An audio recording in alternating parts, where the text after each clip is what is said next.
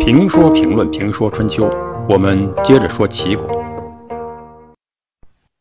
正因为齐桓公没有得到周天子给他称霸的授权，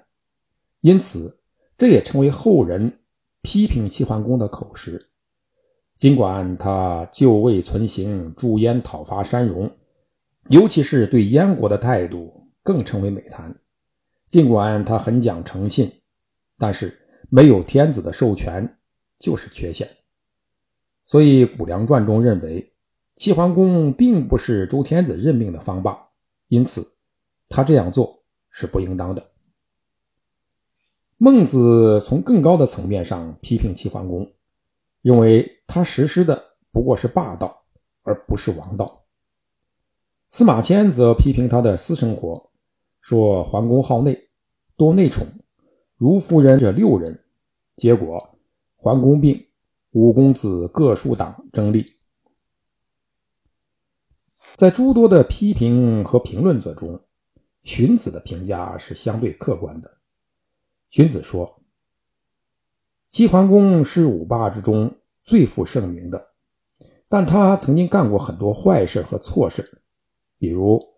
他杀了哥哥公子纠而夺取君位，他霸占了自己的姑姑和姐妹，与他私通而没有出嫁的就有七个人，他纵情享乐，奢侈无度，用齐国税收的一半供奉他还不够，他欺骗诸国，袭击举国，吞并了三十五个国家，他的所作所为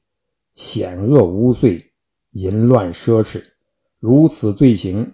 他居然还没有灭亡，还称了霸。不仅如此，还得到了伟大的孔夫子的门下称道。为什么？回答是，齐桓公有天下的大劫，谁能灭掉他呢？他的大劫首先在于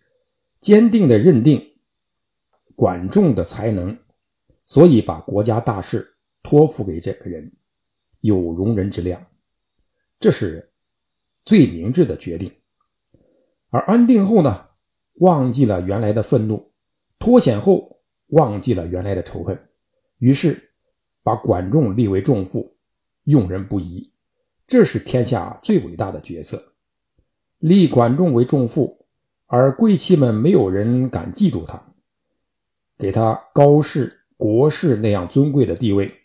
而本朝的大臣没有人敢反对他，给他三百个书舍，也就是按社登记入册的人口和土地三百社，而富人没有人敢排斥他，无论是贵贱老少都秩序井然，没有人不随从齐桓公去尊敬他，这就是天下的大劫。诸侯有这样的一个大劫，就没有人能够灭掉他。桓公掌握了好几个大劫，又怎么能灭掉呢？齐桓公称霸诸侯是应该的，并不是侥幸，而是合乎规律性的。关于君王的大节和小节问题，荀子还做了专门的阐述。他说，所以当君主的要想国家安定，就莫如调整好政策，爱护人民；要想光荣，那就莫如崇尚礼制，敬重世人；要想建立功名，莫如重用贤德之人，选用有才能的人，这是君主的大节。三个大节做得恰当，那就没有不恰当；三个大节做得不恰当，那么其余的即使做得恰当，也是没有什么鄙异的。孔子说，合乎大节也合乎小节是上等的君子，合乎大节小节有出入是中等的君主，违背大节虽然合乎小节，我也不想再看其余的了。那意思，违背大节，小节做得再好，那也不是什么好东西。按照这种说法，齐桓公是合乎大节而小节有出入的君主，怎么着也算是个中等的君主。齐桓公最大的错误是在管仲死后重用了树雕、易牙、魏开方等几个小人，没有妥善解决好接班人问题，